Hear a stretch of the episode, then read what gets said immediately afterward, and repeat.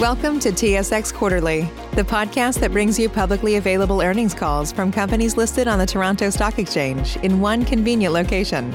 Gone are the days of looking through confusing websites. You'll find the important information right here. Enjoy the call.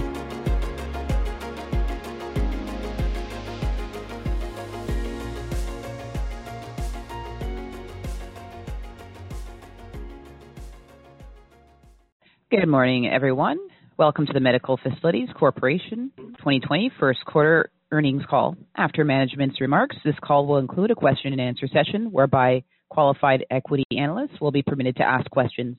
Before turning the call over to management, listeners are reminded that certain statements made in today's call, including responses to questions, may contain forward-looking statements within the meaning of the safe harbor provisions of Canadian provincial securities laws. Forward-looking statements involve risks and uncertainties and undue reliance should not be placed on such statements. Certain material factors or assumptions are applied in making forward-looking statements, and actual results may differ materially from those expressed or implied in such statements. For additional information about factors that may cause actual results to differ materially from expectations and about material factors or assumptions applied in making forward-looking statements, please consult the MD&A for this quarter, the Risk Factors section of the Annual Information Form, and Medical Facilities' other filings with Canadian securities regulators. Medical Facilities does not undertake to update any forward-looking statements. Such statements speak only as of the date made. Please note today's call is being broadcast live over the internet, and the webcast will be available for replay beginning approximately one hour following the completion of the call. Details of how to access the webcast replay are available in this morning's news release announcing the company's financial results. I would now like to turn the meeting over to Mr. Rob Horrar, President and CEO of Medical Facilities. Please go ahead, Mr. Horrar. Thank you, operator, and good morning, everyone. With me this morning is David Watson, our Chief Financial Officer, Jim Rolfe, our Chief Development Officer, and John Schario, our COO. This morning, we released our first quarter results. Our news release, financial statements, and MD&A may be accessed through our website at www.medicalfacilitiescorp.ca and have also been filed with SEDAR today. The COVID-19 pandemic has had an impact on our first quarter results. For this morning's call, I will start by discussing our experiences during and following the quarter, then move on to our near-term outlook and provide a brief update on our initiatives. Looking at our results, we had a strong start to our first quarter. Net revenue from continuing operations was up 6% for the first two months of 2020 when compared to the same period last year.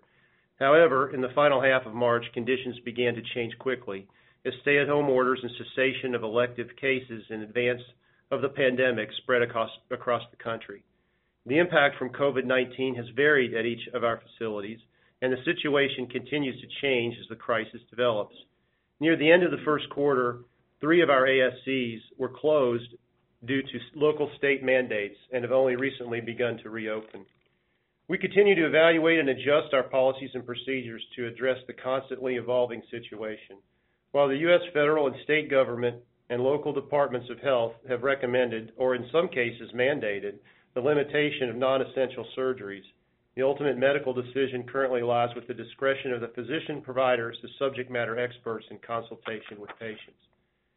Our facilities continue to screen patients and evaluate on a case-by-case basis to determine which cases can be safely delayed and which should not, as well as take every precaution to ensure our facilities remain safe places for physicians, staff, and patients.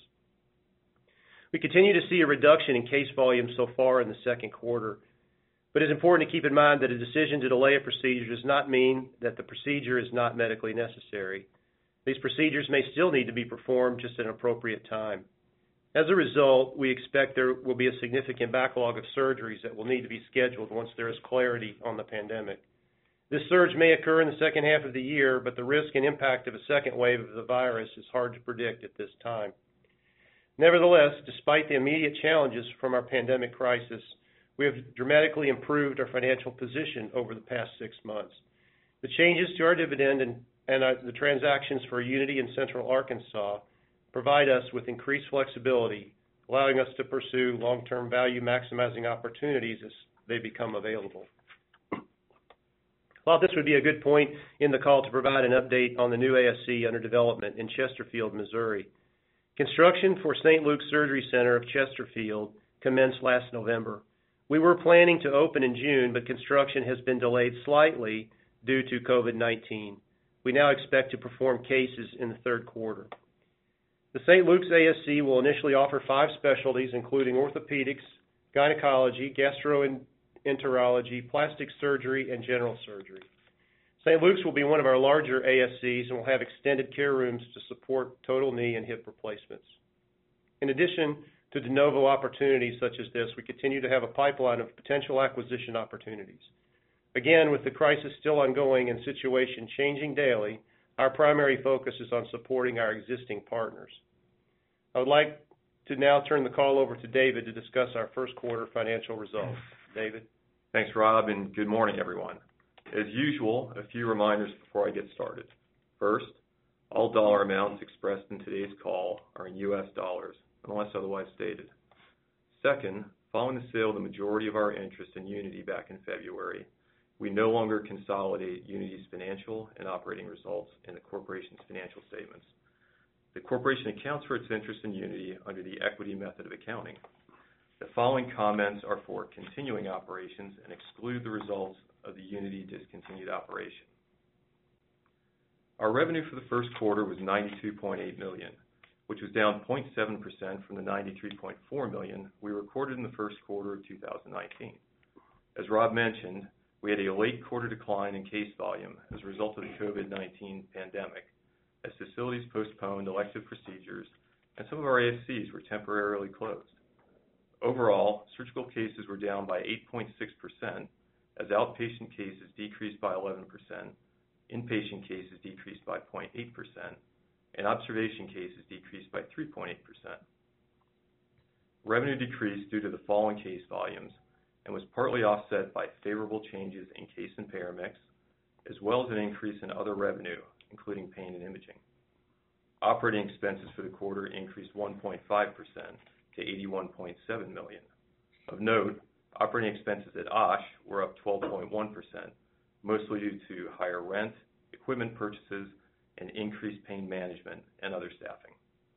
Adjusted EBITDA for the quarter was 18.6 million, or 20% of revenue, compared to 20.7 million, or 22.2% in the first quarter of last year. In the first quarter, we generated cash available for distribution totaling 8.8 million Canadian dollars, resulting in a payout ratio of 24.6%. Our balance sheet is sound, and our liquidity position was strong going into the crisis. At the end of the first quarter, we had cash and cash equivalents of 39.4 million and consolidated net working capital of 63.1 million, compared to 71.5 million at year-end. The change from year-end was primarily due to the decrease in assets held for sale and the liabilities associated with assets held for sale as a result of the sale of our controlling interest in Unity. This concludes my financial review for the quarter. For additional detail on our financial results, including specific results for each facility, please refer to our MD&A. With that, we'd now like to open the line for questions. Operator? If you'd like to ask a question at this time, please press star, then the number one on your telephone keypad. If you would like to withdraw your question, press the pound key. We'll pause for just a moment to compile the Q&A roster. Once again, that's star one if you'd like to ask a question. And we do not have any telephone questions at this time. Mr. Horrar, I will turn the call over to you. Thank you, operator. I want to take this opportunity to express my gratitude to our team, our physician partners, and all medical professionals employees for their hard work, support, and partnership during this extraordinary period. I would like to thank our investors and everyone on this call for their support and continued interest in MFC. As always, we look forward to reporting on our progress again next quarter. Keep well and be safe. Thank you. This concludes today's conference call. You may now disconnect.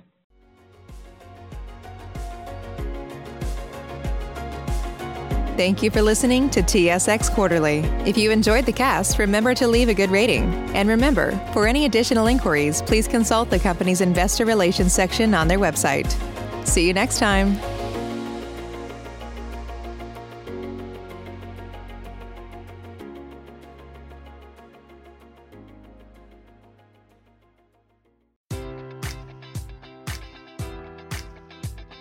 Enjoy all your favorite sports like never before at BetMGM. Sign up using code Buckeye and receive up to $1,500 back in bonus bets if you don't win your first bet. When you register with BetMGM, you'll get instant access to a variety of parlay selection features, live betting options, and the best daily promotions in the business. And with BetMGM at your fingertips, every play and every game matters more than ever. Place your money line, prop, or parlay bets with the king of sportsbooks today. Sign up using code Buckeye and receive up to $1,500 back in bonus bets if you don't win your first bet.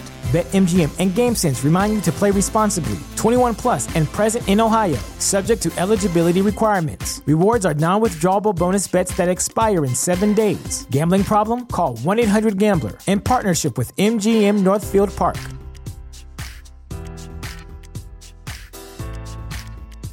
Save big money now on new siding from LP SmartSide at Menards. Update and beautify your home with your choice of 13 timeless colors of pre-finished engineered siding. It's durable and includes a Sherwin-Williams factory finish paint warranty that means no painting for years to come. View our entire selection of siding from LP SmartSide today. And don't forget to check out our flyer on menards.com for all the great deals happening now. Save